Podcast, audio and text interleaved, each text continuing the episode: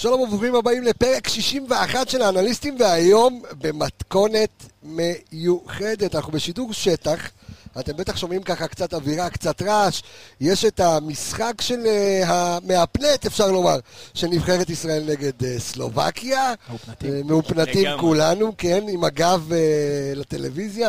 מאוד מעניין, חברים, אה? Uh, אז uh, נספר למאזינים שלנו, למאזיננו המאזינים, כן, סמי? אה, זה שהכניס את מטבע הלשון. אה, אנחנו בערב גיבוש של צוות האנליסטים, של כל החבר'ה אה, שנמצאים מאחורי הפודקאסט, בפ- בפרונט של הפודקאסט. אז כאן אצלי בבית ערב על האש, כיף כולם, ואנחנו רוצים להכניס את המאזינים פנימה פנימה לתוך העומק. מה קורה עם הרכש? בוגדן פלניש, רו- רודריגז, טוואטחה כן או לא? קיאל. קיאל כן או לא? יש לנו משחק... מחליף לעווד, עווד מחר אומרים כן, קדימה. שנוסע כן, לפולין. בקיצור, יש לנו הרבה על מה לדבר, אז חברים, אנחנו רוצים פתיח ולהתחיל. היידה. love, love.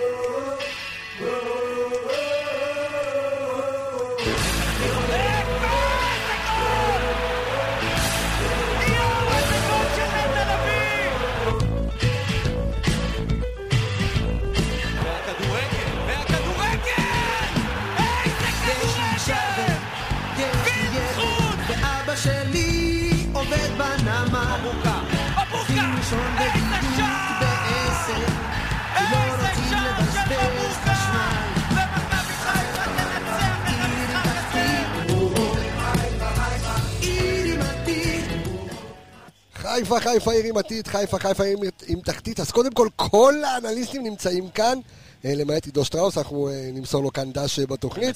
עידו, אוהבים אותך. אבל אנחנו כאן נמצאים בשטח, אני רוצה להגיד, קודם כל שלום וערב טוב, סמי פפיסמטוב. אהלן, מה קורה. סוכן השחקנים? אהלן, מצוין. הכל ו- בסדר? מצוין, אה, יותר מבסדר, ואני מודה לך על האירוח פה. כיף, אנחנו כיף גדול, נהנים אה? ומתרגשים. כיף גדול. הוא אחרי ארבע בירות, אז אם הוא מדבר ככה ארבע בירות, בזיגזגים... מנגל. הכל. יאללה, שף ואנליסט. כן, זה מותר להגיד בפודקאסט, הכל בסדר. אלכס. מילוש, מה העניינים? מדהים, מדהים. השיח פה בין כולם, שיח כדורגל, זה. חלום של כל אחד להגיע לפה. דור וייס, מה העניינים? האיש והתיקיות, הכל טוב? הכל בסדר, הכל מעולה. אני רק רוצה להגיד למאזינים שלנו שהם יזכו לשמוע פה את כל האנליסטים היום ב- בפרק הזה, כולם כאן יהיו בתחלופה, יש רוטציה. יש רוטציה, יש רוטציה רחבה, יש לנו חמש. חילופים, לא? יש לנו חמישה חילופים, כן, אנחנו בקורונה, אפילו יותר, אני חושב, אנחנו אה, נזרום על זה. אני- קודם כל, אנחנו נתחיל אה, כמובן בקרדיטים שלנו, אז אנחנו אה, רוצים להגיד שהתוכנית היא בחסות ספורט פאנל למקצועות הספורט. קורס תקשורת פו- ספורט, קורס פודקאסט, קורס סוכן שחקנים, קורס אה, איזה עוד, אנליזה קורס לקור- וסקאוט. קורס לניהול קורסים. קורס לניהול קורסים, קורס אנליזה. קורס אנליזה בגלריה 279. בית לאירועים, שדרות ההסתדרות 279 חיפה. אה, ואנחנו אה, מתחילים אה, לנוע חברים. אני רוצה להתחיל איתך, דור וייס. בוגדן פלניץ סוף סוף הגיע למכבי חיפה. אני, אה, דרך אגב, רגע, אני ממליץ לכל המאזינים שלנו להצטרף לקבוצת הפייסבוק הכי לוהטת היום ברשת, האנליסטים מקף, פשוט לדבר כדורגל, אם עוד לא הצטרפתם, תצטרפו. יש שם אה, דיונים ערים על אה, כדורגל, אה, על מכבי חיפה כמובן בלבד, ואנחנו מדברים שם נטו כדורגל, ואנחנו, לא, זה לא יהיה גול, אל תדאגו. אה, סתובבו, סתובבו עליי, המשחק לא מעניין. ואנחנו רוצים ככה לנתח את בוגדן פלניץ', היום בקבוצה גם הבאנו כמה קטעי וידאו שהם קצת אנטיתזה למה שמדברים פחות על... טובים, אה, פחות פחות טובים. אה, אני לא יודע. אבל אם זה אנטיתזה, כי בעצם אמרנו מלכתחילה שזה הנקודות תורפה. חייבים להבין שכל שחקן שיגיע, גם ונדייק, לא, לדבר, לדבר. יש לו את הבעיות שלו, אה, וצריך פשוט לדעת לקבל את הבעיות שהוא מגיע איתן, ופשוט לעבוד איתן. זה הכל. נקבל פה דו סנטוס, נקבל פה אה, אה, אה, סיינסבורי, איולפסון. איולפסון. בגדול אי אפשר לדעת, כי לא משנה כמה שחקן יהיה טוב, בסופו של דבר זה איך הוא מתאקלם בארץ ואיך הוא עובד בארץ וכמה הוא ואיך רציני. הצוות מקבל אותו. בדיוק. זה- זה משהו על הנייר מבחינת פרמטרים. זה נראה חיזוק, זה נראה שחקן טוב, זה נראה שחקן שיודע לתקוף את הכדור. אז כשאתה מדבר על פרמטרים, בוא- תהיה קצת עמוק יותר. תראה, אנחנו יודעים. שהוא היה ברומניה, רצו אותו קבוצות מיוון, רצו אותו קבוצות מטורקיה, רצו אותו... היה, היה לו ביקוש, היה לו... היה על סף חתימה, כבר היה בדיוק, בטורקיה, אה, בדיוק, בקבוצה סיבות כאלה ואחרות. מכבי חיפה היחידה שרצתה... אני אוכל לצרף לשם? נקודה אחת. עוד פעם, הופה! הייתי חייב. סמי והנקודות, כן, דבר אלינו. אז דיברת על פרמטרים, אני לא אכנס עכשיו ליותר מדי מספרים. אני מדבר על דבר אחד שהוא מאוד ברור שהיה חסר לנו, וסוף סוף הבאנו, שזה בלם עם אה, פיזיות, עם גובה, עם. צעדים גדולים, בעקבות... הוא בעצם מהיר, אפילו שהוא גדול, יש לו צעדים גדולים, הוא מכסה שטחים, והוא בעצם לא... לא בחבשי, שהוא הוא גדול יחסית, אבל הוא לא, הוא לא מאוד פיזי, לא ארד בטוח, גם סיינסברי לא היה פיזי, ובעצם אחרי שחררת את אקווה, לא היה לך בעצם אף, אין לך, אין לך בלם פיזי. ראינו נגד שטרסבורג שנה שעברה, אין לך בלם שיכול להתמודד עם חלוץ 1-9-7. זה- אה, יפה, אין. אז זה עכשיו משהו- יהיה לך בלם שאתה יכול לשחק איתו ולתת לו גם את המשימות הקשות על השחקנים היותר כבדים והיותר חזקים. אז זה- זה היתרון שלנו על סיינסבורג, אני חייב לתת עוד איזשהו פרמטר. אה, וזה עוד בלי להיכנס למספרים, אחוזי תיקולים, עניינים, אנחנו, וזה, זה אנחנו, נטו נגיע, אנחנו נגיע לזה, שטחי. אבל אם אנחנו מדברים, ממשיכים לדבר באופן שטחי, אחד הדברים הברורים לעין שאפשר לראות אצל אה, בוגדן פלניץ', זה בעצם יכולת הדריבל שלו. יש לו יכולת טכנית מאוד מאוד גבוהה. אחד הדברים היותר מלחיצים אצלו, זה שהוא עושה את זה ברחבה שלך. אה, אז יש לו יכולת לצאת, אה, אה, לצאת מסבך של הגנה, אבל לפעמים זה נראה, כן, אלכס, אני- ולרע. אתה מרים את היד, דבר אלינו. תראה, מהווידאו הקצר שראינו שמכבי חיפה שחררה מהחתימה שלו, ניכר שיש לו הליכה של כדורגלן. זה מטבע לשון אה, כן. גאוני שמישהו טבע. אה, אני אגיד לך מה, היולפסון, אה, יולפסון, סליחה. אה, פלניץ' אמור להיות בסופו של דבר סיינסבורי משודרג, כאשר שני התכונות המרכזיות שהיו חסרות לסיינסבורי אמורות להיות אצל פלניץ', ושאר התכונות הטובות שהיו לסיינסבורי, כן, לסיינסבורי היו תכונות טובות, אני לא יודע אם אני פה מנפץ בועה למישהו. לא, אני חושב שזה- היה מקום ראשון. בארץ במאבקי אוויר. בדיוק, מכבי חיפה שנה שעברה ספגה, אם אני לא טועה, שער לא. קיבלנו אף שער אה, מהעבר. זה היה, אם אני לא טועה, ב- בגביע. לא, זה היה אה, בגביע. בגביע, לא ויטור, קיבלנו אף שער נכון. בראש. בדיוק, אה, לא, היה היה שער בגביע ושער בליגה. נכון. אה, אוקיי, בדיוק, אני גם זכרתי שער אחד. נס ציונה, או אבו, האיש והתיקיות. אוקיי, בבקשה. כן. עכשיו. אנחנו מקבלים בלם גבוה שיודע להתמודד במאבקים הפיזיים ובמאבקי הגובה, ואנחנו מקבלים את זה בעצם על המשבצת של סנסבורי. מה אנחנו מקבלים כשדרוג? אנחנו מקבלים בלם, שאתה דיברת על המהירות שלו, אני רוצה לדבר על נקודה אחרת, אני רוצה להגיד את זה שהוא תוקף שחקן כששחקן נמצא עם הכדור. טוב על הקרקע, זה הרבה- מה שהיה של סנסברי, ופה בליגה אתה לא צריך שחקנים שטובים בראש, אתה צריך שחקנים שטובים בקרקע, כי רוב החלוצים בליגה חיים על הקרקע. נכון, האגרסיביות שלו, אנחנו אה, עברנו, ניתחנו הרבה וידאו וניתחנו הרבה נתונים וראינו שמה שיש לו טוב זה העובדה שהוא יודע לתקוף שחקנים כשהם נמצאים עם הכדור. במקום לעמוד, לחכות שהשחקן יעשה איזשהו מהלך. ידיעה שהגיעה זה עתה, ואנחנו- וזה נותן לנו נושא להמשיך ולדבר עליו, אז כל שחקני של ז'לניצר, או איך שאלוהים יודע איך קוראים להם, ז'לניצר. שליליים. אוקיי. אז אה, יש משחק. יש משחק. יש משחק. באים לארץ, אנחנו. נדבר על זה. כן, תמשיך, אלכס. בקיצור, זה שני התכונות, אלה שתי התכונות שאני חושב שלפלניץ' יש, שלסנסבורי לא היה. אתה יודע את מי זה מזכיר לי בעניין של התקיפה? בלם שמאוד אהבנו פה? את קגלמאכר, שהוא היה יוצא עם שחקן, אם הוא כבר יוצא איתו, הוא תוקף אותו עד הסוף. אני דווקא חושב שהוא יותר מזכיר את אישיירה, גם במבנה גוף, גם ביכולת. אני כן אומר ששאר התכונות הלא טובות שראינו, אפרופו אה, הדריבל. הדריבל שציינת, ואפרופו גם הוידאו שעלה, שהראינו את הנקודות אה, חולשה שלו, כי גם חשוב להראות, דווקא את הנקודות האלה, שחקנים אחרים בקבוצה אמורים לסגור. ההתאמה עם המגן, הקישור האחורי, ואנחנו נתנו... והבלם שלידו. כמובן. בדיוק, ואנחנו נתנו דוגמא את מכבי תל אביב, שכמות המאבקים, הטאקלים, המאבקי אוויר, שהבלמים של מכבי תל אביב בעונה שעברה הגיעו, היו קטנים משמעותית מהבלמים שלנו, כי הרבה דברים נבלמו. ברמת הקישור, בדיוק. אפרופו, אמרת על אה, תיאום עם הבלם שלו, תחזיר שוב את המיקרופון ליד, אחרי שתסיים את הזה, כדי שנשמע אותך יותר טוב, אבל שוב גילוי נאות, אין מה לעשות, כל תוכנית אנחנו נגיד את זה, האנליסט האישי של אה, עופרי ארד נמצא כאן איתנו, דור וייס, אה, ייאלץ עופרי ארד לעבור לשמאל. נכון. אם פלניץ' מגיע, הוא כנראה יהיה בצד ימין, עופרי יהיה בצד אה, שמאל. עכשיו, רציתי להוסיף שני, שני דברים לגבי פלניץ', שעצם זה שהוא תוקף את הכדור, הוא בעצם כאילו יוצא מקו ההגנה. נכון. ובעצם אה, המינוס של זה שיש חור בהגנה. במידה והוא מפספס את הכדור, אתה יודע, זה או רגל או כדור. נכון. במידה והוא פספס, יש חור בהגנה. זה דבר ראשון. דבר שני ששמתי לב בווידאו של פלניץ', וגם בסטטיסטיקה, אה, כמו בלם, אתה יודע, יש לו קצת, הוא קצת חמום מוח, תלוי איך הוא מגיע, יש לו הרבה צהובים, הרבה... לפעמים. אדם עולה לו בדיוק, צריך לעבוד איתו גם בעניין המנטלי, להכין אותו טוב למשחק, זה גם דבר שאולי שחק- קבוצות ירצו לשחק עליו, טיפה, אתה יודע, לחמם אותו. נקבל סוג של תמ"ש כזה? אז זהו, שתמ"ש זו דוגמה מצוינת, תמ"ש מאוד מאוד מזכיר, נכון. או זאת אומרת, פלניץ' יותר מאוד מזכיר את תמ"ש בנתונים הפיזיים שלו, בגובה, במהירות, גם במנ- שלו. גם בדיוק במנהיגות ברחבה. אה, אני מקווה מינוס הפרובוקציות הזולות והנהיגה ב... בשכרות. בשכרות, כן. אז הם הסתדרו, ב...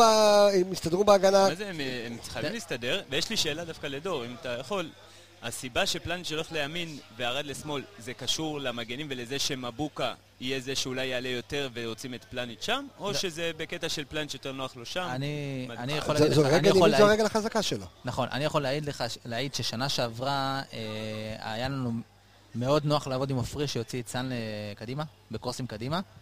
אה, כי הוא בעצם בא מימין, קרוס אלכסוני יפה, לשמאל. אמרנו לו שיעבוד הרבה עם סאן, כי סאן הרבה יוצא קדימה, גם הבוקר יוצא, אבל אה, ראינו שסאן אה, משוחרר הרבה משחקים, ובאמת עבדנו על זה. ברק החליט שמשום מה יהיה לחאב שיותר נוח בצד ימין, אז עופרי בצד שמאל, אני גם, גם כנראה הוא חשב...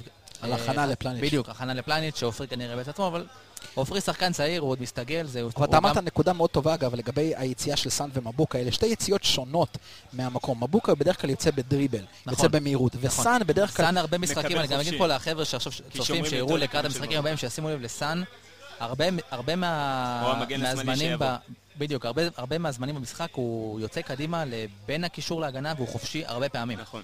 אז זה נקודה ששמנו לב שנה שעברה, זה נקודת, אה, אתה יודע, נקודה לשחרור מלחץ ודברים כאלה, שהיה לנו נוח להגיד לעופרי לצאת לשמה. אה, אני לא יודע איך זה עובד עם מבוקה, כמו שאמרת אלכס, מבוקה יוצא עם הכדור, אוהב לרוץ לשטח מת. בדיוק, כאילו, צריכים פס קצר בדיוק. ותנועה. אז זה אנחנו אה, צריכים לראות איך אה, עופרי צריך להסתגל לעמדת שמאל, לראות איך הוא... אתה יודע, זו עמדה חדשה בסופו של דבר, כי הוא רוב הזמן היה בצד ימין, אבל אני מאמין עופרי, אתה יודע, עופרי גם בחור רציני, הוא מסתכל על וידאו. אני חושב, ש. אני חושב שאגב, הדבר הזה יעבוד, אני מאוד מקווה שזה יעבוד לטובתנו, אבל אני מקווה שזה יעבוד לטובת עופרי ארד. כי עופרי ארד כבלם צעיר, שיכול, שהרזומה שלו יגיד שהוא יכול לשחק גם בימין וגם בשמאל, ויכול לשחק עם שתי הרגליים, זה ייתן לו הרבה יותר... הרבה יותר, קרד, הרבה יותר קרדיט, הרבה יותר דיבידנד, אולי ליציאה עתידית לאירופה. בלם שיכול לשחק באותה צורה, פחות או יותר באותה צורה, בשתי הרגליים, זה יתרון מאוד מאוד גדול, אתה, אתה לא מגביל אותו לשום עמדה, וזה בעצם, אתה יודע, חלום של מאמן שבלם יכול לשחק גם בצד ימין, גם בצד זה שמאל. יכול רק להביא לו יתרונות בעצם. אני ללא ספק. טוב, אז נגענו ב, אה, בסוגיית אה, פלניץ'. אה, אוקיי, אז בלם יש, נחת, אנחנו רגועים, אנחנו הכל יכולים גם בסדר. לדעת שגם אה, הוא נרשם בבקרה אותו. ש...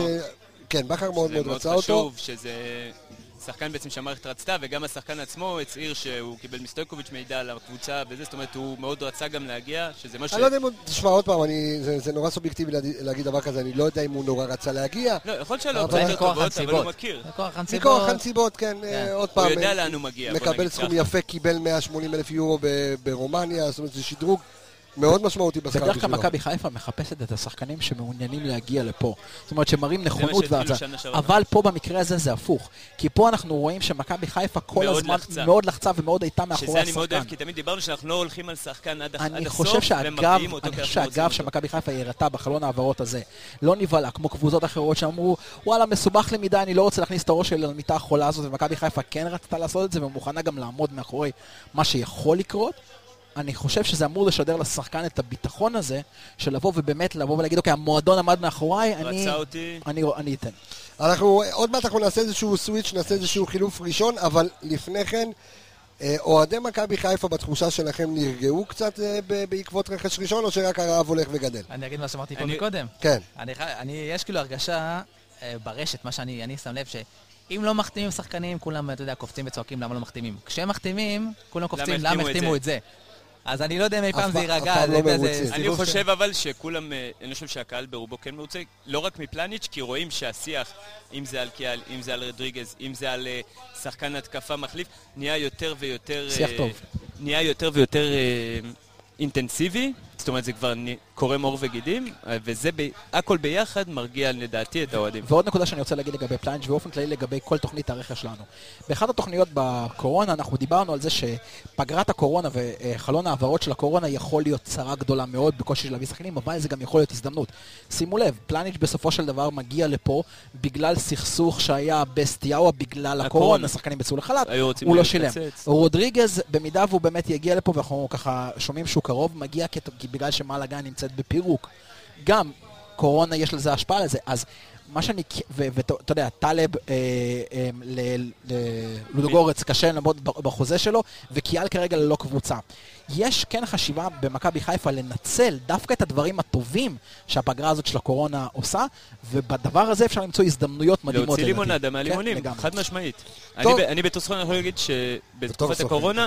אפשר להביא שחקנים מעולים לארץ, וידוע תגיד, שבא... ובוא תגיד בשידור שהבאת להפועל כפר סבא זר, נכון? זר את מייקל? הומו, ותפקידו, תן- תן לנו קצת מידע. ווינגר, חלוץ, שיחק ברומניה בחצי שנה האחרונה, לפני זה תשע שנים היה בשוודיה, הגיע מניגריה לליגה השלישית, עבר את הליגה השנייה, עבר את הליגה הראשונה, עבר לרומניה, עבר מווינגר להיות חלוץ, ואולי חלוץ שני. אתה רואה אותו מתקדם. בליגה הישראלית? אני חושב שיש לו את היתרונות החשובים לליגה הישראלית, שזה פיזיות ומהירות, שאין לשחקן הישראלי הממוצע, אני אומר את זה חד משמעית, שמזכיר את נוואקמה.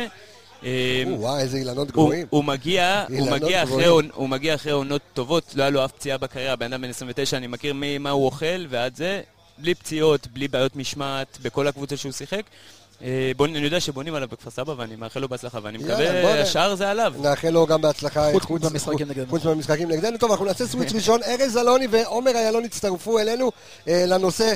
אה, בינתיים דור וזה התחלפו. תשאר איתנו בינתיים אלכס. כן, ארז, בוא, תחליף, תתיישב, תתיישב. בוא, עומר איילון, תשב רגע, שלא תעיף לו פה את כל, ה, את כל הזה. אנחנו רוצים לדבר על נושא מאוד, אבל מאוד חם. אני חושב שסיימנו לדבר על, אה, מכבי, אה, על אוהדי מכבי חיפה בגזרת הרכש על פלניץ', אבל מה נגיד ומה נאמר אה, על רודריגז. אז עומר איילון, שלום לך. שלום שלום, ערב טוב. כיף שאתה פה. איזה קול דרמה. כיף שהזמנת יש אותי. לו קול, אלוהים יעזור לי. ארז אלוני, אהלן, אהלן. הבחור ש- המוכשר שכותב יחד איתי את הספר פשוט להבין כדורגל, סגן אלוף במודיעין, במיל, נכון? זה נכון להגיד? במיל. במיל, אה, אתה מספיק רזה בשביל לעבור פה, סמי, כן, אתה יכול אה, להמשיך. עומר, אנחנו, אה, רודריגז אמור להגיע השבוע ארצה, וכמו שאמרנו, אוהדי מכבי חיפה נורא אמביוולנטים, זה לא מה שאנחנו צריכים, כן מה שאנחנו צריכים. כתבתי את המשנה שלי ומיד אני אגיד אותה על, על רודריגז, למה ברק בכר רוצה אותו. ממה שאתה ראית, ממה שאתה מבין, זה טוב למכבי חיפה, לא טוב למכבי חיפה. שמע, אני אהיה כן ואני אגיד, לא ראיתי מספיק. אוקיי. לא ראיתי מספיק כדי לחוות באמת דעה, אתה יודע, הדוקה למה שהוא, אבל... אה, כן, תשמע, אני חושב שרודריגז הוא כן שחקן שמכבי חיפה צריכה שיהיה לה בסגל. אני לא בטוח לגמרי שהוא השחקן שיעשה את, ה... את ההתאמה יחד עם נטע בקטע ההגנתי יותר, בקטע של מילוי ה... אני אגיד במרכאות, החורים שראינו במרכז לפעמים, כי אני לא בטוח שהוא השחקן שיסתום לך את האמצע כמו שחקנים שהם שחקני שמונה טיפה יותר אגרסיביים ו... והגנתיים יותר, או שש קלאסים. אה, למשל, או גם שמונה שהם כאלה, ניקח דוגמא את מרן רדי כזה. אוריינטציה הגנתית. כן. אז, אה, אז השאלה, עוד פעם, אז יש כאן איזשהו ציר מרכז, ו, ופתחתי על זה נושא השבוע בקבוצת הפייסבוק שלנו, ואני שואל אותך, ארז, הציר של רודריגז עובד על 8, 6, בלם בשלישיית בלמים. עכשיו, אני אחזור על זה שוב למי שלא אה, חבר בקבוצה, וככה אני אסביר את זה ברק בכר, אה, ואני אזכיר לכם למה הוא רצה את אה, ג'ורג' מנג'ק, אוהב שחקנים ורסטיליים. עכשיו, כל ציר האמצע, הוא מחפש לו פתרון, ואני אומר לכם כאן חד משמעית, ברק בכר אומר, השש שלי זה נטע לביא נקודה, הסותם חורים זה נטע לביא נקודה. במידה וכמו שקרה אז, ופוקס נכנס למערכה בפוקס, אז יש את אבו פאני. המשלים שלו אמור להיות רודריגז. עכשיו אני שואל אותך, ארז, כי כולם ציפו לשש, כולם אמרו צריך קרנף באמצע, קרנף באמצע, וברק אומר, נטע זה הקרנף שלי. אני חושב שהעניין הוא פשוט לא לדבר בסיסמאות.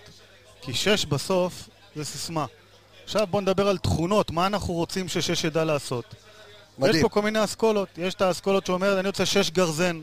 איזה הוגו כזה, איזה סוס באמצע, שיודע לקחת כדורים, שיודע בעיקר לתת את החלק ההגנתי, אבל פחות, ויודע אולי לצאת עם דריבל קדימה. ג'ון גו- קולמה כזה, שהוא לא ידע כן, לצאת אבל, דריבל קדימה, אבל כן. פחות שחקן שעכשיו יודע לנהל משחק ויודע להיות בפאזל הקבוצתי. ופה אני חושב, אה, אפשר גם להסתכל על הדברים האלה בצורה קצת אחרת. שש, היום למעשה, הוא במידה מסוימת הפליימקר העשר של פעם. למה? כי המשחק נהיה הרבה יותר צפוף והרבה יותר לחוץ במרכז המגרש, ודווקא השטחים הפנויים הם לפעמים קצת יותר מאחור. ואז אם השש יודע לרדת ולנהל את המשחק כמו שנטו עושה במידה רבה, וכמו שגלאזר יודע לעשות מכבי תל אביב, זה גם עוד תכונה שאנחנו רוצים שהשש יהיה. עכשיו, גם השאלה באיזה מערך אתה משחק. אם אתה משחק עם מערך של שלושה קשרים, 4-3-3, אז השש הוא מאוד מאוד קריטי ואתה חייב שהוא יהיה הרבה הרבה יותר חזק אני, אני הגנתית. עוצר אותך רגע כדי להסביר למאזינים שלנו, לסבר את אוזניהם, שברק בכר כרגע משחק ב-4-3-3. לא השיטה המועדפת עליו, אבל כרגע זה מה מתאימה שיש. לסגל. מתאימה לסגל, מתאימה לצביון שהשאיר מרקו בלבול. ושתי השיטות הרווחות של ברק בכר זה 3-5-2 ו-4-3-2-1, עץ אשוח, סטייל מילאן 2007. אה, ובשיטה שהוא עכשיו כרגע נאלץ לשחק, יש מקום לרודריגז, או ברגע שיש עכשיו גם פלניץ', גם רודריגז, תכף אנחנו נדבר על המגן השמאלי, אבל ברגע שיש את זה, הוא יכול לשחק בשיטות שהוא אוהב. אז אז אני קודם כל מצטרף רגע לעומר, ואני אומר רגע כל מה שאנחנו אומרים על רודריגז באיזשהו מאמר מוסגר, כי אף אחד מאיתנו אין לו איזו חוויה מאוד מאוד ברורה מהקדנציה הקודמת שלו, והם מאז עברו שלוש שנים, ועם כל הכבוד לקליפים וזה, לא יודעים הכל. אבל, בא בגיל אחר. ובא בגיל אחר. עצם זה אבל שהוא לא, הוא לא שש מובהק, הוא שש ושמונה, נכון. הוא כן יכול לעבוד באיזשהו ציוות, אם נטע כן רוצים שהוא יישאר השש, במערך של 4-3-3, רודריגז משחק את השמונה, כמובן שבאותה סיטואציה, אשכנזי אין לו מקום בהרכב, כי שרי הוא ישלים את אותה אה, שלישייה, או אין לו בהכרח מקום בהרכב. אם ברק בכר רוצה כן לאט לאט לעבור לשיטות המועדפות עליו, בין אם זה אה, 4-4-2, או בין אם זה 4-2... אה, 4, 3, 2, 1. 4, 3, 2, 1, פה יש מקום ליותר ורסטיליות ויותר גיוון בקישור, ושחקנים שייתנו ביחד את הסגירה החזקה באמצע, אף אחד מהם הוא לא הוגו, אבל כולם ביחד מייצרים לך משהו אחר. אני אני כן, אני כן רגע רוצה כן. משפט אחד על רודריגז נוסף. יכול להיות, ופה אני מנסה לחשוב עליו בהתאם לאיך הוא מתאים למרקם הקבוצתי. איך הוא מתאים, האם הוא שחקן, אנחנו אה, זוכרים גם בסוף שחקנים בעבר שהיו מאוד דומיננטיות וכל הזמן ביקשו את הכדור ושאבו את הכדור ולקחו מאחרים. ופה אנחנו לא רוצים הרי לאבד את נטע, אנחנו רוצים שנטע ימשיך להיות נכון. דומיננטי. יכול להיות שרודריגז לצידו כן ישתלב וכן ייתן את התמהיל הזה שביחד מייצר לך מצד אחד הגנה יותר חזקה או אמצע יותר צפוף בעקיפין זה גם ישפיע על הבלמים לטובה, עם מה הם אמורים להתמודד. ומצד שני, ידע גם לצאת אה, עם אה, כדרורים ולנהל לך את המשחק אה, קדימה. אלכס במשפט, כי אנחנו נעשה גם איתך סוויץ' עם ערן. יעקבי, אבל מה ב... ת- אתה תשלים את מה שאתה רוצה להגיד לגבי מה שהוא אמר, בדיוק. וגם אני מוסיף שאלה, למה ברק בכר כל כך רוצה שחקן בסגנון הזה? אז אני יכול, אני, אני, אני אעלה על זה במשפט אחד או שתי משפטים. אני מסתכל, אנחנו מאוד מאוד אוהבים לדבר על עמדה. שש, שמונה, אנחנו מאוד אוהבים לשים את המספר ואת העמדה על הדשא. אבל זה השחקן, או סוג השחקן, או אופי השחקן שנמצא שם בעמדה הזאת, שבעצם בונה את השיטה. אנחנו ראינו השנה, בשנה שעברה, סליחה, במכבי חיפה, את יובל אשכנזי ואת מקסים. בעצם ממלאים את אותו תפקיד, אבל ההבדל ביניהם הוא לא יכול להיות גדול יותר. יובל אשכנזי שחקן שמצטרף המון לרחבה, המון ב-. ו- ומקסים נמצא יותר מאחורה. איפה רודריגז ישחק פחות מהותי לי אישית, יותר מהותי מה סוג השחקן שאנחנו נקבל. עכשיו, מה שארז אמר, במערך של 4-3-3, אתה מהר מאוד יכול לברוח במרכאות לבעצם קשר הגנתי וחצי, אחד וחצי, ואז אתה מאוד מאוד פרוץ באמצע. אוקיי? נטע הוא הקשר האחורי, היציב, הבולם, ויובל אשכנזי עוזר לו קצת, שרי לא עוזר לדבר הזה. רודריגז נותן לנו אופציה לעבור למצב של קישור ב-4-3-3 או כל שיטה אחרת עם שלוש קשרים יותר דפנסיביים. ואז נטע ביחד עם רודריגז, ביחד עם אבו פאני. בצורה הזאת אתה יכול כן לעשות, ואני רק רוצה להזכיר לכולם את מה שמכבי תל אביב עברה שנה שעברה מבחינת הקישור, כאשר היא שיחקה עם שני קשרים אחוריים, גלאזר ודור פרץ, ואיתם הצטרף דור מיכה, שהוא היה הקשר היצירתי, ומהר מאוד איביץ' הבין שזה פחות, עושים, עושה אותו חשוף, והוא עבר לשלוש שחקנים יותר דפנסיביים עם גולסה וריקן, ואז מכבי תל אביב באמת התחילה ממש לקטוש את הליגה. אני חושב שזה מה שברק בכר מנסה לעשות במכבי חיפה, זמן יגיד. טוב, אה, אני רוצה לצרף את אה, ערן אה, יעקבי, ערן יעקבי עם ו', שמחליף לכמה רגעים את אלכס מינוס, שמצטרף אלינו.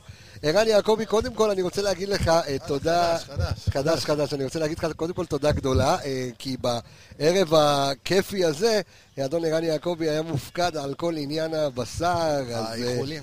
האיחולים, תרים טיפה את המיקרופון שאנחנו נשמע אותך כמו שצריך. בבקשה. היידה. טוב, אני, דיברנו על רודריגז, אתה רוצה להוסיף עוד משהו? עוד? משהו כן. קטן, כן. לגבי רודריגז, יכול להיות שגם ברק, אני אומר את זה יכול להיות, כי אני חושב עם ההיגיון, יכול להיות שברק באמת רצה עוד שחקן שיעזור גם לנטע באיזשהו מקום בבילדאפ של ההתקפות, כי הוא באמת, כי נטע היה, היה לו גם שנה שעברה, ברגע שהתחילו לשמור אותו אישית, אז היה לו קשה, ל- היה לנו קשה. והיו מרחקים בינו לבין אשכנזי. נכון, היה מרחקים. אשכנזי גם הטיפול שלו בכדור הוא הרבה פחות טוב מרוד- מרודריגז, וזה, לראות, וזה כשראיתי את רוד- אה, רודריגז מעט פעמים. יכול להיות שזה אחד, מה, מהסיבות, אה, ופלניץ' יכול להיות נותן את, ה, את היותר מהירות שלא הייתה לסיינסבורי, עם האפשרות לשחק קו גבוה, יכול להיות שזה בדיוק גם מה שברק רצה, אתה יודע, ברגע שהוא החליף את סיינסבורי, שהוא שחקן שקשה לו עם קו גבוה, ויש את פלניץ' שכן יכול לעשות את זה, יכול להיות שבגלל זה גם יותר נוח לשחק עם אה, שחקן כמו רודריגז ולא עם אשכנזי.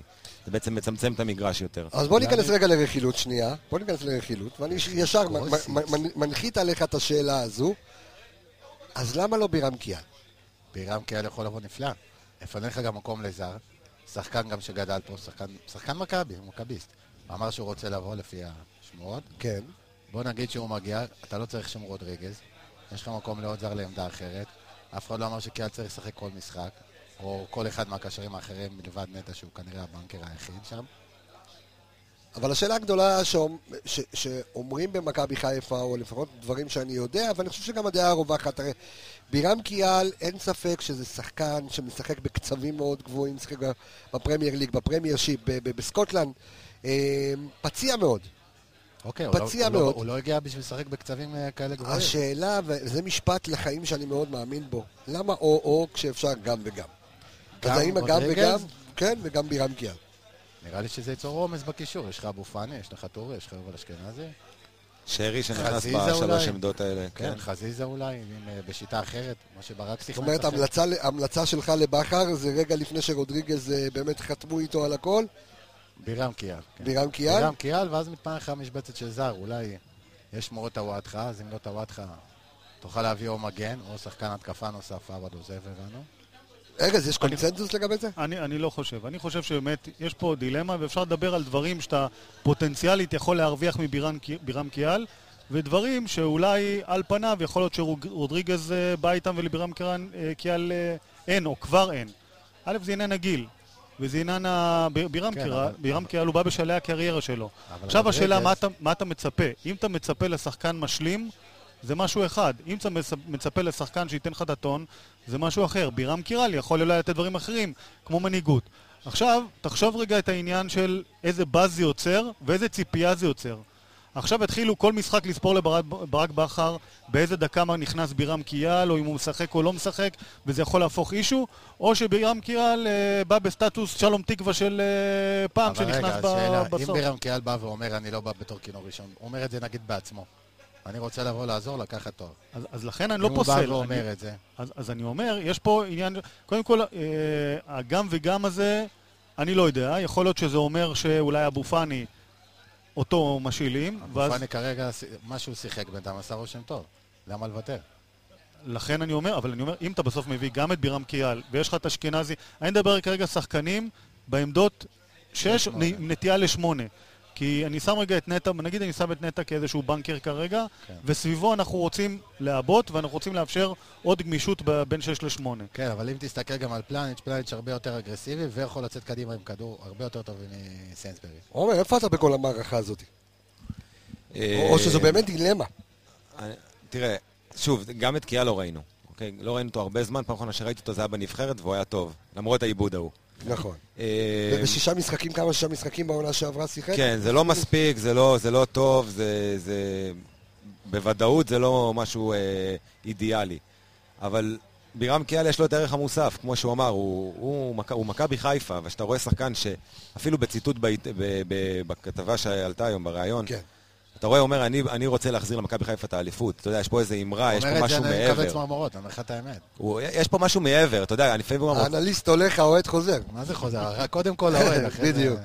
זהו, אני חושב שבירם קיאל זה ערך מוסף מעבר לשש, שמונה, אתה יודע, העמדות שהוא ימלא. אני חושב שהוא שחקן מצוין, אני זוכר אותו כשחקן נהדר.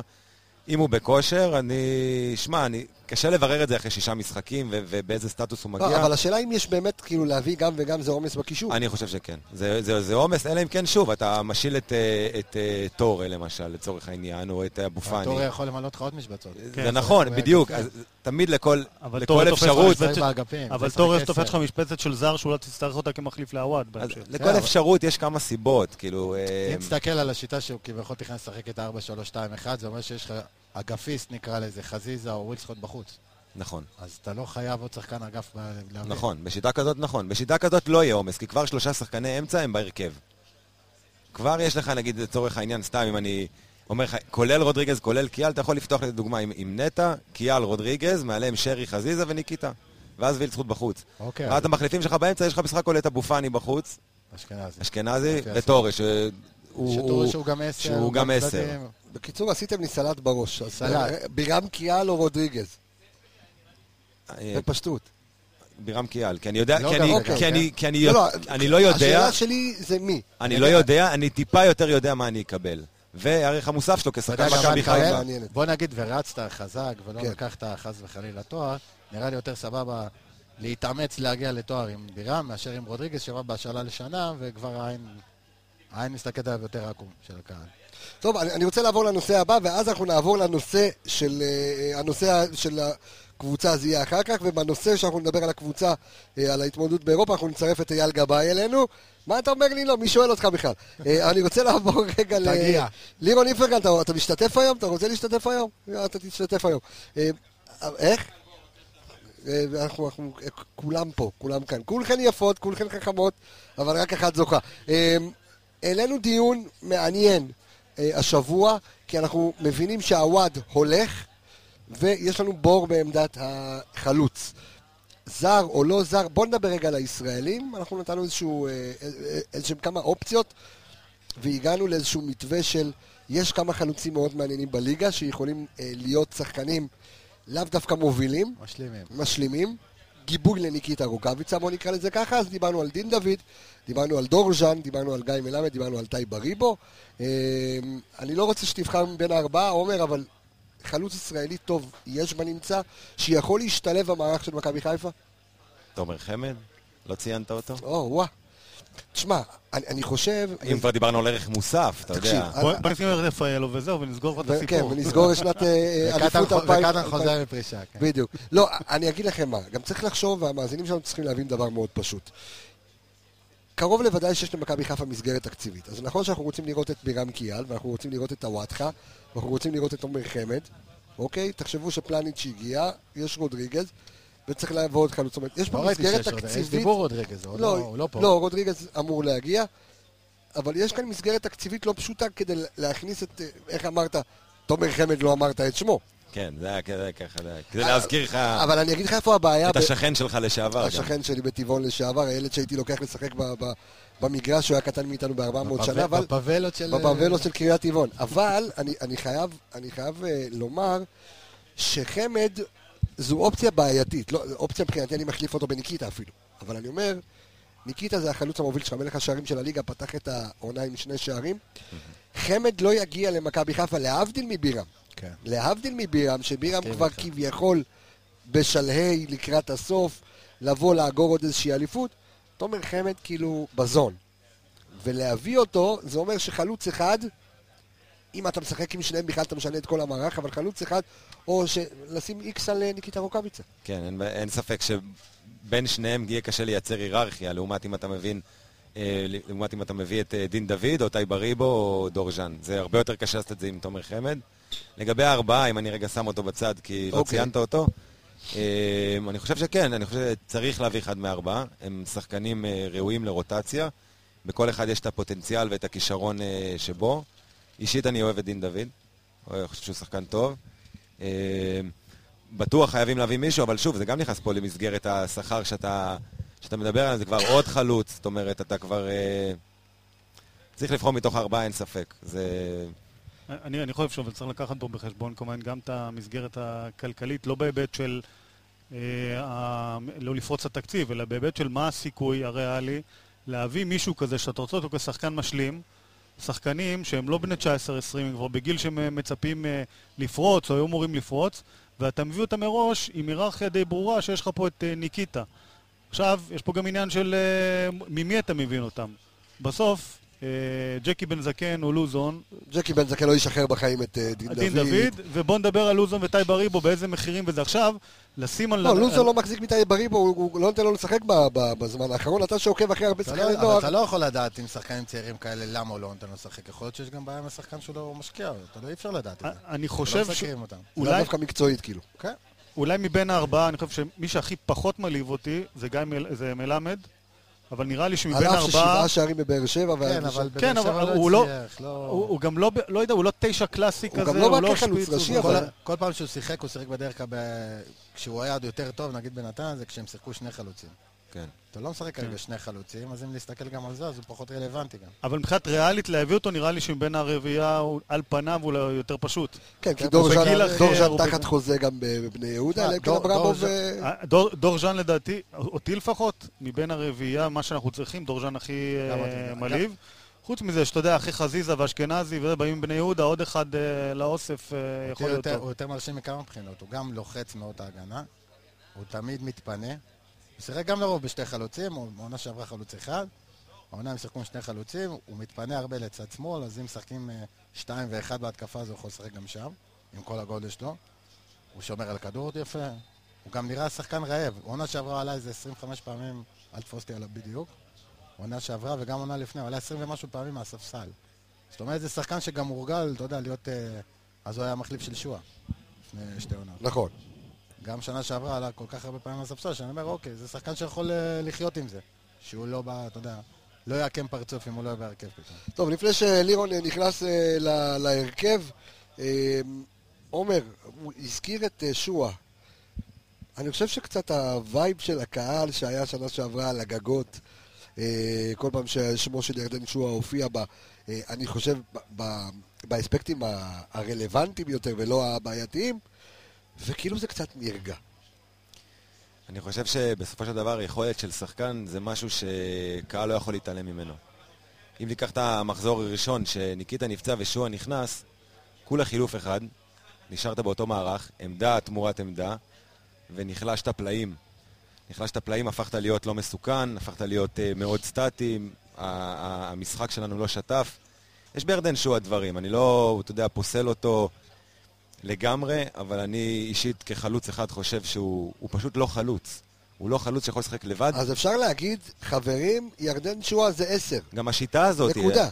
כן, אבל גם גם לא, גם גם כעשר, לא. יש. תכונות מסוימות שאתה רוצה כן. מעשר, שאין לו את זה. הדינ- עשר על הערן לוי. הדינמ... נכון, הדינמיות. אם היינו בנויים כקבוצה של התקפות מעבר, שהוא, אתה יודע, חלק מזה שבא קיר ומנהל אותם גם, אז אולי כן, אבל זה לא השיטה שלנו, ואנחנו לא קבוצה ש...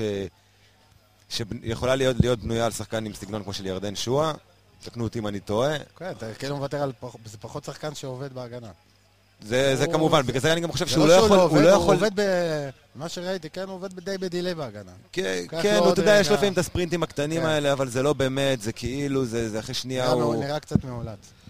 גם מאולץ, ואני חושב ששוב, ירדן שועה, במערך של שני חלוצים, הוא יכול להיות שחקן נהדר.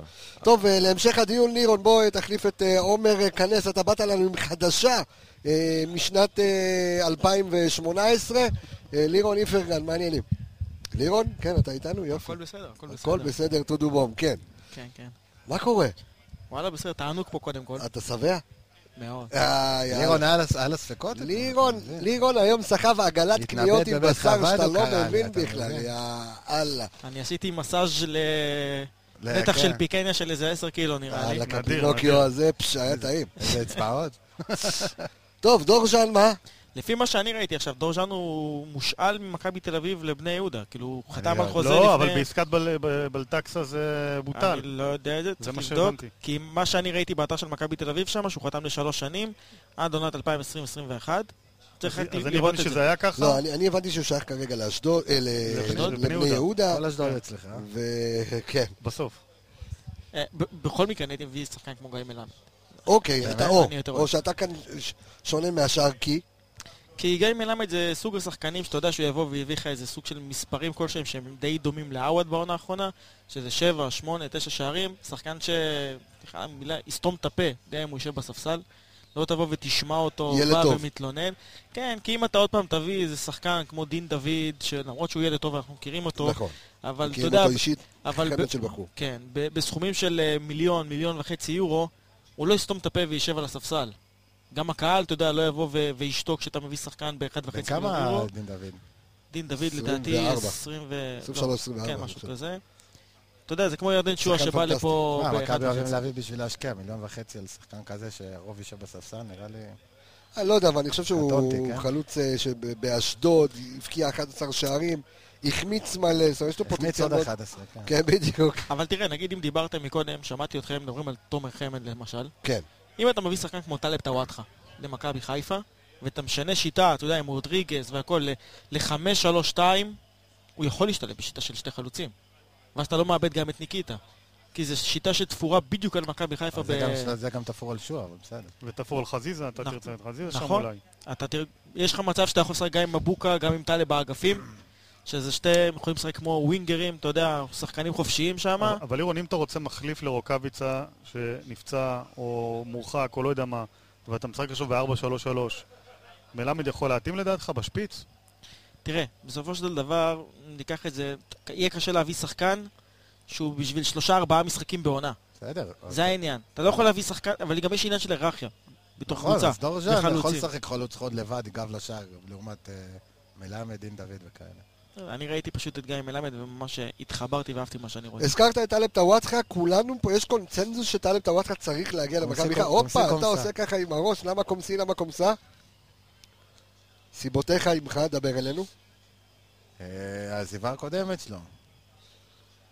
אתה מדבר על... זה- בוא בוא נדבר רגע על- מקצועית. אה, מקצועית, מקצועית יש לו מה לתת, אבל הוא לא שיחק הרבה בזמן האחרון. תשמע, מגן פותח בנבחרת ישראל עכשיו שני משחקים. בסדר, אני חושב, לא יש- שיחק יש- המון. יש פה שתי סיבות. סיבה אחת היא. ברק בכר רוצה יכולת לשחק עם מערכים שהם לא 4-3-3. בכל מערך אחר הוא חייב מגנים תוקפים הרבה יותר חזקים. כי לא יהיה לו את. הווינגרים. שיש לנו את אה, מבוקה מצד אחד, וסן מנחם, אין ויכוח על הלקויות והחולשה ההתקפית שלו יחסית. ובקטע הזה טלב נותן לך משהו שאין לך. לדעתי, והוא לא מגן, זר, ש... כן. מגן, והוא לא זר, מגן שמאלי זה זועק, אפילו במחיר של זר. ואם יש טלב, עוד יותר טוב. הוא גם יעזור לווילסקוט לדעתי יותר באגף. ברור, אני חושב שזה אחד הדברים שחסרים סוגרים? לוויל זכות למקסם את היכולות שלו, שזה לשחק עם מגן תוקף. כן, מה רצית להגיד? נו, אז אה, אפשר לסגור פינה, כי על טוואטחה, ונשאר לך מקום לזר. התקפי. אתה צריך מחליף לניקיטה, ויכול לשחק בעוד איזה תפקיד, יכול להיות מעניין.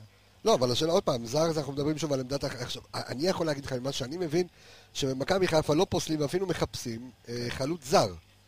זאת אומרת, השאלה היא... השאלה- מי חותם קודם, כן?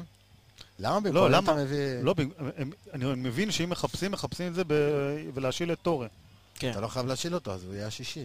למה? למה? לא, לא, לא. יש לך? אה, לא, אלא אם לא כן צריך. אתה- אתה מדבר על להביא את קיאל במקום רודריגז. כן, כי על במקום רודריגז. לא, אבל לא, בהנחה שרודריגז כבר פה. אנחנו בהנחה שרודריגז כבר ביום רביעי אוקיי. כנראה נוחת או משהו כזה. אז... היו אה, כבר כמה שנחתו, ו- לא, בסדר, אבל אתה לא יכול לבנות על זה אני צוחק, ברור. לכישלון במשא ומתן. חלילה. למרות שמכבי חיפה זה לא כזה מופרך, אבל בסדר. תשמע, עוד פעם, אה, לפי מה שאני מבין, אה, טלב טוואטחה לא קיבל הצעה ממכבי חיפה. על אף כל הפרסומים השונים והמשונים, לא קיבל הצעה קונקרטית ממכבי חיפה. אבל כמו שאתה דיברת עם טלב, אתה מבין שזה סוג השחקנים שאם תבוא לו הצעה ממכבי חיפה והצעה טובה, הוא לא יהסס והוא יבוא. הוא רוצה, אבל אני לא כמה אומר שהוא לא חלונות יש את רוצה. הסיפור הזה, זה גם מה ש... אתה יודע.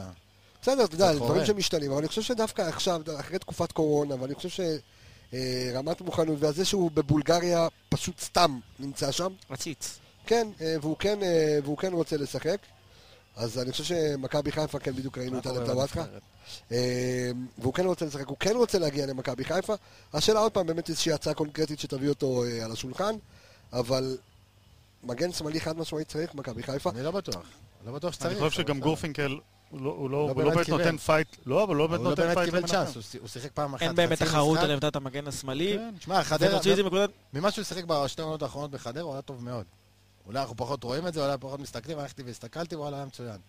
אז אתה לא יודע אם זה עדיין מצוין לרמה של כן. מכבי חיפה. ברור שיש הבדל לקפוץ מדרגה ולהיות שחקן מוביל בקבוצה שרוצה לתואר. לא, אבל אני חושב שדווקא אחת הבעיות של מכבי חיפה, שאני שם רגע את פלניץ' בצד, שאין לה, אין לה כמעט, יש שחקנים שהם בנקר. זאת אומרת, זה יוצר איזושהי אדישות גם אצל הרבה שחקנים. זאת אומרת, ניקיטה רוקאביצה, שעברה, עונה שעברה בדיוק, זה בדיוק מה שהיה. ניקיטה רוקאביצה יודע שהוא בנקר בהרכב, שרי יודע שהוא בנקר בהרכב, גם ווילסקוט יודע שהוא בנקר אבל זה בהרכב, שחקנים שהם יודעים... ונטע יודע שהוא לא בנקר בריא. בהרכב, אז מה קורה אם אתה לא בריא. מביא אבל קבסה, קיאל, טוואטחה, ואז אתה מביא עוד איזה חלוץ? אבל זה שחקנים שיודעים שהם בנקר בהרכב, כי הם גם מספקים- תוצאות. אם אתה- יש לך חלוץ אתה- כמו ניקיטה שכובש כן, לך 22-23 שערים בעונה, בטח שהוא בנקר בהרכב. שרי, שחקן של 10 ו-11, גם שרי וגם ניקיטה היה למשחקים שנה שעברה, שוואלה, אם היה מישהו מספיק טוב בספסל, היית שמח שהם יצאו באותו משחק. אני בוא לא- נגיד- אני בוא לא נגיד מסכים איתך. שלחלקם היה, היה אפשר לתת לעווד יותר קרדיט. אני לא נכון, מסכים איתך. לא אתה. לא יודע מה הולך שם. אבל כשיש לך שחקן לפעמים כמו ניקיטה, גם שהוא ביום לא טוב, זה כן. מסוג השחקנים שאתה סומך עליהם שהם יכולים... אבל מעבר לגול, לפעמים אתה צריך מצב. דברים אחרים. לפעמים אתה צריך להשתלט על כדור, לפעמים אתה צריך להיכנס למאבקים, דברים שניקיטה פחות עושה, אין מה לעשות, זה זה עובדה. הוא- הוא פחות נכנס למאבקים, הוא פחות מנצח אותם. לפעמים אם תשים חלוץ אחר במקום, אולי תרוויח משהו אחר. לא היה לך את הסוג חלוץ הזה בספסל שנה שעברה. עווד זה לא, זה לא הסגנון הזה וגם משהו. טוב, אנחנו אה, ככל הנראה בכל זאת נפגוש את הקבוצה, אה, ס- לא סלובנית, אה, בוסנית? ז'לז'ניצר. ז'לז'ניצר. ארז, תן לנו סט עליהם. ראשונה שאתה אומר אותם כמו שצריך. כן? זה לא הוא אמר. זה הוא אמר. לא, אחרי זה הוא חזר אחריך. אז, אז ככה, כמה נתונים מעניינים. קודם כל, אני חושב שאנחנו, האג'נדה צריכה להיות, אנחנו לא מזלזלים, וצריך לקחת אותם הכי ברצינות, ונוצרה איזושהי אווירה ככה, כן באים, לא באים, קורונה, לא קורונה, אבל יבואו עם... תפרו לך קבוצות עד החצי גמר. יודע. וכבר אנחנו... איך אמרו, אם אנחנו עולים לגמר, אנחנו פוגשים את... אה, את סביליה, כן. אה, כמובן, קבוצה, בסוף קבוצה צנועה, אבל בסך הכל ביחס לליגה הבוסנית הם אה, טובים. העונה, אחרי חמישה מחזורים בליגה הבוסנית, הם במקום השני. יש להם ארבעה ניצחונות והפסד אחד. הפסד אחד, אבל אה, סליחה שאני קוטע אותך, שהם היו צריכים לנצח אותו 5-1. הפסד 1-0 במשחק האחרון שלהם, דרך אגב. אוקיי. שבמקרה ראינו את התקציר של הדבר הזה, זה היה משחק חד צדדי. אה, קיבלו גול אחרי טעות אה, קריטית שם של הבלם, והיו צריכים בכלל לנצח, אבל לא משנה, יש להם ארבעה ניצחונות והפסד, מתוכם שני ניצחונות חוץ. אני אומר את זה כי בסוף בשבילם פה זה משחק חוץ. יחס שערים אה, ת- 9-2. נתון מעניין נוסף זה ששליש מהשערים שלהם הובקעו בדקות 60 עד 75. אז אמנם אוקיי. סטטיסטית אנחנו מדברים בסך הכל תשעה שערים, קשה לעשות מזה עכשיו אידיאולוגיה, אבל uh, צריך לשים לב uh, לנתון הזה. יחסית הם עשו לא מעט חילופים ביחס לחמישה מחזורים בהרכב. זאת אומרת, יש פחות או יותר 14 שחקנים uh, ששיחקו בין שלושה לחמישה משחקים. אפילו ברמת השוער. אני כרגע כמובן שם בצד את כל החולי קורונה, כי אני מבין שהם עשו בדיקה וכולם כולם אה, יצאו שליליים, כן. שליליים, אז יש מצב שהם יבואו באמת בהרכב אה, מלא, אבל... אה, שיש להם בעיות לטוס לפראג. מה, כן. הם ב- כן, ביקשו מטוס, הלוך חזור וזה, רב-קו, הם רוצים כאילו, אתה יודע, ש- יש לי את שלי, אגב, שדרגתי מהרב-קו לרכב. יודע. הנוסע המתמיד. אה, אה, אחד, אחד הנתונים המעניינים שאופייני לרוב הקבוצות של אה, אקס יוגוסלביה, אה, זה הגובה. שחקנים אה, מאוד מאוד גבוהים, חלקם יכולים גם להיות אה, שחקני כדורסל אה, בכיף. השוער שלהם, בחור בשם פיליפ אריץ', בן 25, בגובה מטר 96. הוא פתח... הוא פתח במשחק הראשון והחמישי, שבשלושת המשחקים האחרים פתח שוער אחר, פזצ'יץ', מבוגר יותר, מטר שמונים וחמש, אה, והשוער השלישי שלהם בן 18, אני מניח שהוא לא רלוונטי. הרביעיית, אה, הם משחקים עם רביעיית הגנה בכל המשחקים למעשה מתחילת העונה. מה שיטת המשחק שלהם?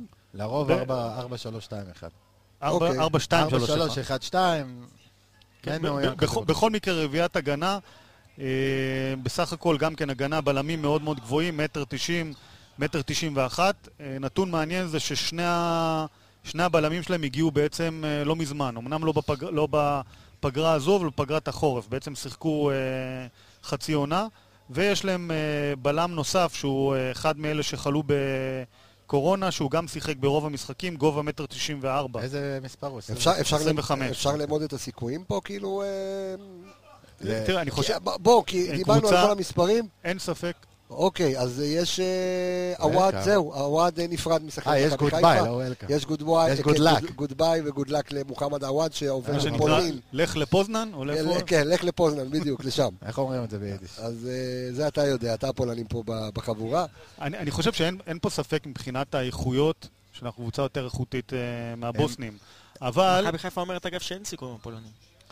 טוב, אבל- אבל- הם סוג אבל- של, אה, בוא נגיד כפר סבא של שנה שעברה, הטופ של אה, פלייאוף תחתון כזה, אם הם היו בארץ, להערכתי. אבל, אבל מה שצריך לשים, זה לא קבוצת דייגים. זה לא קבוצת דייגים לא. שבאים לפה, זה קבוצה שיחסית בחלק ההתקפי יש להם מספר שחקנים אה, מוכשרים. אחד הקשרים שלהם, מוסטפא אה, מוז'י, מוז'ינוביץ, כן. מוז'י, בחור בן מוז'י, 27, מויז'ו, שייח' מויז'ו, כן. אה, בוסני עם אה, אזרחות גם גרמנית. שחקן שפרץ מאוחר, הוא היה משחק פליימקר באמצע השנתיים האחרונות, ועכשיו הוא קיבל הסבה, הוא משחק בשלישיית קישור. הוא. הבקיע ארבעה שערים מתחילת העונה בחמישה משחקים, שזה נתון לא רע. בוודאי ל... מחפשים חלוץ במכבי לקשר. חיפה, הוא לא? לא חלוץ, הוא פשוט, הוא מצטרף לרחבה מצד שמאל, אם זה דריבל, אם זה בדאבלים, במרכז אם- הרחבה. אם אני מסכם רגע את אה, כל מה שארז אמר, זה לא קלאס ויקר ולא גלנטורן לתת פה חמישיות ושישיות אה, וכאלה. זה לא, לא... אבל זו קבוצה שאתה רוצה לא אפשר לתת להם. לא, זה, זה. קבוצה שאם אתה תפתח את המשחק חזק ותיתן גול מוקדם, הם זה יכול. לעשות משחק זה קל. קבוצה עם הרבה ליקויים, שני הבלמים שלהם. בעיקר בהגנה. והקשר האחורי שהיה חולה, מספר 19, סליחה שאני לא זוכר שמות, כולם עם אוקיי. איץ' ביץ'. איץ' בסוף, כן. איץ' ביץ' שיחק. אה, מספר 19, קשר אחורי, הוא די צעיר, הוא נחשב שם הבטחה. שחקן שקשה לו לקבל שחקנים עם הפנים אליו, זאת אומרת, קשר אחורי, הוא, הוא טוב שהוא חוטף כדור לשחקנים שהוא מפתיע אותם ועם הגב. אם תוקפים אותו במהירות מאוד קשה לו. שני הבלמים משחקים מאוד גבוה. הם מחפים על המהירות שלהם בזה שהם פשוט, כל מי שמגיע לחצי, הם מתקלים אותו באגרסיביות היסטרית. יש לי שאלה. כן, בבקשה. הם, אם הם היו משחקים בליגה הישראלית, הם קבוצה לגיטימית? הם בליגה- בליגת העל? חלק עליון, חלק עליון של פלייאוף תחתון, בערך. ברמת, אה, אתה אומר לי פה... אם נסתכל שנה שעברה, אז? הפועל חיפה, אה, אה, חדרה, כפר. סבא. טוב, יש כמה זה- לא קבוצה לזלזל בה, זה קבוצה רצינית. מהחלוצים, הם משחקים חלוץ אחד בשפיץ, שזה או 9 או 24, 9 נראה לי לא ישחק. 24 זה איוון לנדריץ'. איוון לנדריץ' הוא שחקן, הוא החלוץ 9 שלהם, ו-14 הוא בעצם יוצא מהעמדה, ו- והוא ביחד עם 8 שמגיע משמאל, הם עושים את כל המשחק. הקפטן שלהם, בחור בשם אה, אמיר סטיליץ', הוא הבקיע שני שערים עונה, הפנדליסט שלהם אה, הבקיע שני שערים בפנדל. שחקן עם אה, רגל שמאל שמשחק אה, מאחורי החלוצים. גם הוא אחד שצריך לפקוח 16, עליו אה, לא, עיניים. 16, מס- מספר 14. 14, אוקיי, כן, טוב, אז במצב שהם אה, עוד פעם מגיעים לפה ויש להם קורונה וכל הדברים האלה, זה כבר ניצחון טכני אני לא למכבי יודע, זה חיפה? קרן לא, זה שלישית כבר לא, פנדל. לא, אבל כבר. עברו בדיקות והכל זה, יכול להיות שמשרד הבריאות הם או עברו בדיקות פרופסור שם והם נחתו בארץ. אלא אם כן אה. יסדרו להם בטיסה איזה מישהו שיעשה שם את העבודה וידביק אותם, אבל... טוב, אז אה, אה, לפינאלה, אה, אני רוצה לקרוא שוב, בואו נעשה עוד חילוף, אלכס ועומר, בואו תתיישבו, נעשו פינאלה לתוכנית. ערן יעקבי, תודה רבה. אה, אז אתה גם זה? אז, אז כנס אלכס לשם, כן. תודה, אורי, קח, קח, שים, שים את האוזניות. אני רוצה, הטובה. אני רוצה, מצטרף אלינו כרגע, אלכס, שלום שוב. תענוג. עומר, שנשמע את הקול שלך רגע. אחד, אחד, שתיים, אחד, אחת. שתיים, יאללה. איך הפתיח של יוסי סייס? אני רוצה, אה, של אה, זה, אה, של ציפור הלילה, אני רוצה רגע, מצטרף אלינו, אה, אחד האנשים הכי ותיקים ב- בעולם MHSC, בעולם מועדון אוהדים מכבי חיפה, אורי דביר, מה שלומך? אני, אני רוצה שאתה תיתן איזשהו קוריוז קטן לטכנולוגיה שהולכת להיכנס לדבר המופלא הזה שנקרא אנליסטים. אז אה, אנחנו בעצם עובדים על אה, אפליקציה. וואה. אה, או. אפליקציה, סוג של רשת חברתית, כמו שאנחנו מכירים, אינסטגרם, פייסבוק. אה, אפליקציה מקצועית לפרשנות, אה, תגובות אה, קוליות. יש למה לחכות. ת, תגיד לי אם זה מגניב, עומר, אנחנו מוצאים אפליקציה, בעזרת השם, אוטוטו, אה, שתהיה באוויר, שבה כל אוהד ואוהד נכנס לאפליקציה של האנליסטים, מעבר לזה שהוא יכול לשמוע את כל הפרקים, הוא יכול לתת פרשנות בהודעה קולית. נשמע לי מגניב רצח. עכשיו, מיד אחרי משחק, באמצע משחק, בסוף משחק, ואני יכול להגיד כבר מעכשיו שהפרשנויות המעניינות יזכו להיכנס לתוך הפודקאסט שלנו בפינה מיוחדת של אה, אנליסטים בשטח. שלא שלא תחליף אותי בסוף, רק אה? לא, לא, לא, אתה קבוע, אתה אה, זה. יש להם 15 שניות, לך, לך יש אה, כמה שאתה רוצה. אז אה, קודם כל, אה, אורי, תודה גדולה על האפליקציה, דרך אגב, האפליקציה שלו מלווה אותנו הרבה שנים. זהו, כבר אתם הולכים? וואי, וואי, וואי. טוב, אייל גבאי, קח על סיוון חלק מה... ה- ה- מה- אחורי הקלעים והחלק הפעיל של האנליסטים, תודה רבה חברים, אוהב אתכם. אה, תתקשרו, תסמסו שהכל בסדר. הם לא אה, הלכו הביתה, הם הלכו להיכנס למים. כנסו לבריכה אם אתם תעשו איזה טבילה בדרך. אה, שלושתכם, אלכס, אה, אורי ועומר, ככה ל- לסיום הפודקאסט. אנחנו, מה, מה אנחנו צריכים כדי שאוהדי מכבי חיפה יהיו שלווים? טלב, קיאל וחמד. תן לי זה, משהו ריאלי. על הנייר זה מצחיק מה שאני אומר, כן? זה לא מצחיק. זה. זה, זה די מה שקורה. כדי שנהיה רגועים, שנמשיך את הפתיחת עונה, שנצבור נקודות. אה, רכש, רכש, רכש, רכש, זה דבר מאוד מאוד חשוב. כל כך צמאים לזה שכל מה שרוצים לראות זה רק שכתוב וולקאם. אתה יודע, זה, זה, זה עניין כן, מרגש בודקים גם. מתי הוא נחת, מי לקח אותו, איפה הוא הגיע, מוצאים אותו מיציאה אני. חושב- אני חושב שזה גם סימפטום של התקופה הזאת, אין שכלום ספק. לא קורה. עשור. כמה, אם נרוץ כמה משחקים עכשיו, והקבוצה תתחבר והקבוצה תצליח, אני חושב שמפלס הלחץ ירד בצורה אבל לא- לא מלחיץ אותך להגיד לא ששחקן חושב כמו פלניץ' אמור לשחק רק נגד מכבי תל אביב? זה- זה- זה זה מפחיד.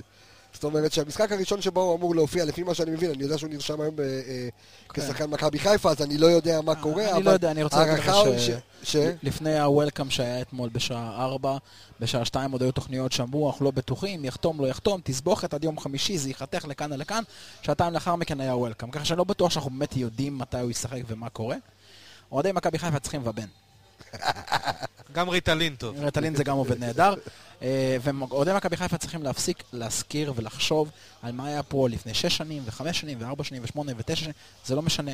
זה לא מעניין אף אחד מהשחקנים שכרגע משחקים על הדשא, מה היה כשהם בכלל לא היו במכבי חיפה. מכבי חיפה צריכה להתרכז בעונה הזאת. ולגבי מה שעומר אמר, אני לא יודע אם- יצא לכם לדבר, אה, שאני לא הייתי לגבי הנושא של בירם קיאל. חושב דיברנו קצת, אבל כן. אני חושב תן שבירם להמשיך. קיאל זה שחקן שאני הייתי מאוד מאוד מאוד רוצה לראות בקבוצה, בגלל כל הדברים שבירם קיאל מביא. מהיותו שחקן שגדל פה להיותו שחקן שלפחות מה שאני קורא, רוצה להגיע למועדון, משחקן שיכול לתת המון אופציות בקישור, להרבה עומק, לא לוותר על רודריגז, להביא את קיאל, להביא את טלב, ומכבי חיפה צריכה חלוץ, ושמה דווקא מכבי חיפה יכולה להמר. כמה שמעניין, לא? יש אולי איזושהי חשיבה על פגיעה במרקם הקבוצתי השקט כשאתה מביא איזשהו אה, בולדוזר בחדר ההלבשה, מישהו שהוא... הוא יצטרך לקבל את סרט הקפטן. אתה מבין על מה אני מדבר? בירם זה בירם. כן, אבל אני מבין את זה רק בתיאוריה. אני מעולם לא הייתי בחדר הלבשה, אז אני לא יכול באמת להגיד אם זה משהו שהוא לא טוב, שפוגע, או אולי דווקא משהו כן טוב. אולי דווקא זה כן יעזור לנטע, שיהיה איתו עוד שחקן שיתחלק איתו ב- בתפקיד הקפטן ויוריד ממנו קצת מהמסע גם על הדשא, כי הם ישחקו אחד ליד נכון. השני, וגם קצת, אתה יודע. בלקיחת המנהיגות בתוך החדר הלבשה. אני חושב ש... אמרנו את זה כבר כמה פעמים, אני אגיד את זה שוב, הערך המוסף של בירם קיאל, חוץ מהיותו שחקן מצוין, זה שהוא מכבי חיפה. כן, דמם ירוק. אתה, זה לא בהכרח אומר שאם בירם קיאל חוזר הוא צריך לקבל את סרט הקפטן. כבר לא. היינו בסרט הזה, אריק בנאדו חזר בעונה של אה, אלישע לוי ב-2010, והוא לא קיבל את סרט הקפטן בחזרה, יניב נשאר כך, הקפטן. אחר כך נתנו לו קצת, כן. נתנו לו בסוף שיניב לא שיחק, ונתנו לו ביחד איתו להניף את הצלחת, זה הכעיס נורא את דוידוביץ', אבל לא כן, ניכנס עכשיו ל- אה. לסיפורי אה, עבר. אבל אם בירם קיאל באמת רוצה להגיע לפה, גם הוא צריך להבין שהוא מגיע, איך ראובן עטר אמר בעונה של גרנט, אני התוסף שבא לתת את האקסטרה כדי להביא את הקבוצה הזאת עוד יותר קדימה. והביא אליפות. אני באופן לדחוף את כולם קדימה. אני באופן כללי חושב שגם טלב וגם אה, קיאל, אני לא יודע לגבי חמד, אבל שלושתם כשחקנים שגדלו פה במועדון צריכים להבין שבעונה הזאת יש הזדמנות טובה מאוד להחזיר את ההגמוניה ולהחזיר את התואר לפה, אלינו, ואני חושב שהשחקנים שיירשמו על התואר הבא של מכבי חיפה אחרי כל השנים הקשות האלה, הם יהיו שחקנים שייזכרו במכבי חיפה לאורך הרבה הרבה שנים, הם ייכנסו לספר ההיסטוריה, ואני חושב שרק הדבר הזה צריך לכוון שחקנים כמו טלב וכמו קיאל. הפוטנציאל של להיות אלה שבאמת הביאו סוף סוף את התואר שכולנו כל כך מחכים, אתה יודע, להוציא את הפקק הזה שכל כל כך סתום אצל כולנו, רק הדבר הזה צריך לגרום להם, א', לרצות להיות פה, אולי אפילו להתפשר על קצת כסף, ומעבר לזה לרצות, לבוא לטרוף את הדשא. זה מה שאני חושב. ונאמר אמן, לא? אמן ואמן ואמן. אמן. ולגבי חמד, אני כן חייב להגיד שחמד זה דווקא, כמה שאני מאוד אוהב את חמד וכמה שהוא שחקן מצוין, אני לא בטוח שזה השחקן שמכבי חיפה צריכה, פרט העובדה ששחקן כמו חמד הולך לשנות את כל ההיררכיה בהתקפה מקדימה. ניקיטה פתאום הופך להיות חלוץ שני. זה לא משהו, אני חושב שדווקא בעמדה הזאת, אם עווד באמת תלך כמו שאנחנו רואים שיש איזה goodbye, לא welcome, זה היה עכשיו ה push החדש, יש goodbye, לא welcome. אז אני דווקא חושב שבעמדה הזאת מכבי חיפה כן יכולה להמר על שחקן זר, אבל הוא יותר- צעיר, יותר פוטנציאלי, יותר מעניין. משהו שהוא קצת יותר שונה ו... ואני חושב שכמו שברק אה, בכר אוהב, אה, שיכול לשחק בכמה עמדות, שיהיה גם ווינגר וגם חלוץ. טוב חברים, אני רוצה להגיד קודם כל תודה רבה, תודה ענקית לכל מי שבא לכאן הערב. אתה לא רוצה כיף. ניתוח מקצועי שלי על הבשר? על- כן, איך היה זה? היה פיקניה, זה היה טוב? פיקניה סוף. פיקניה סוף, יאללה.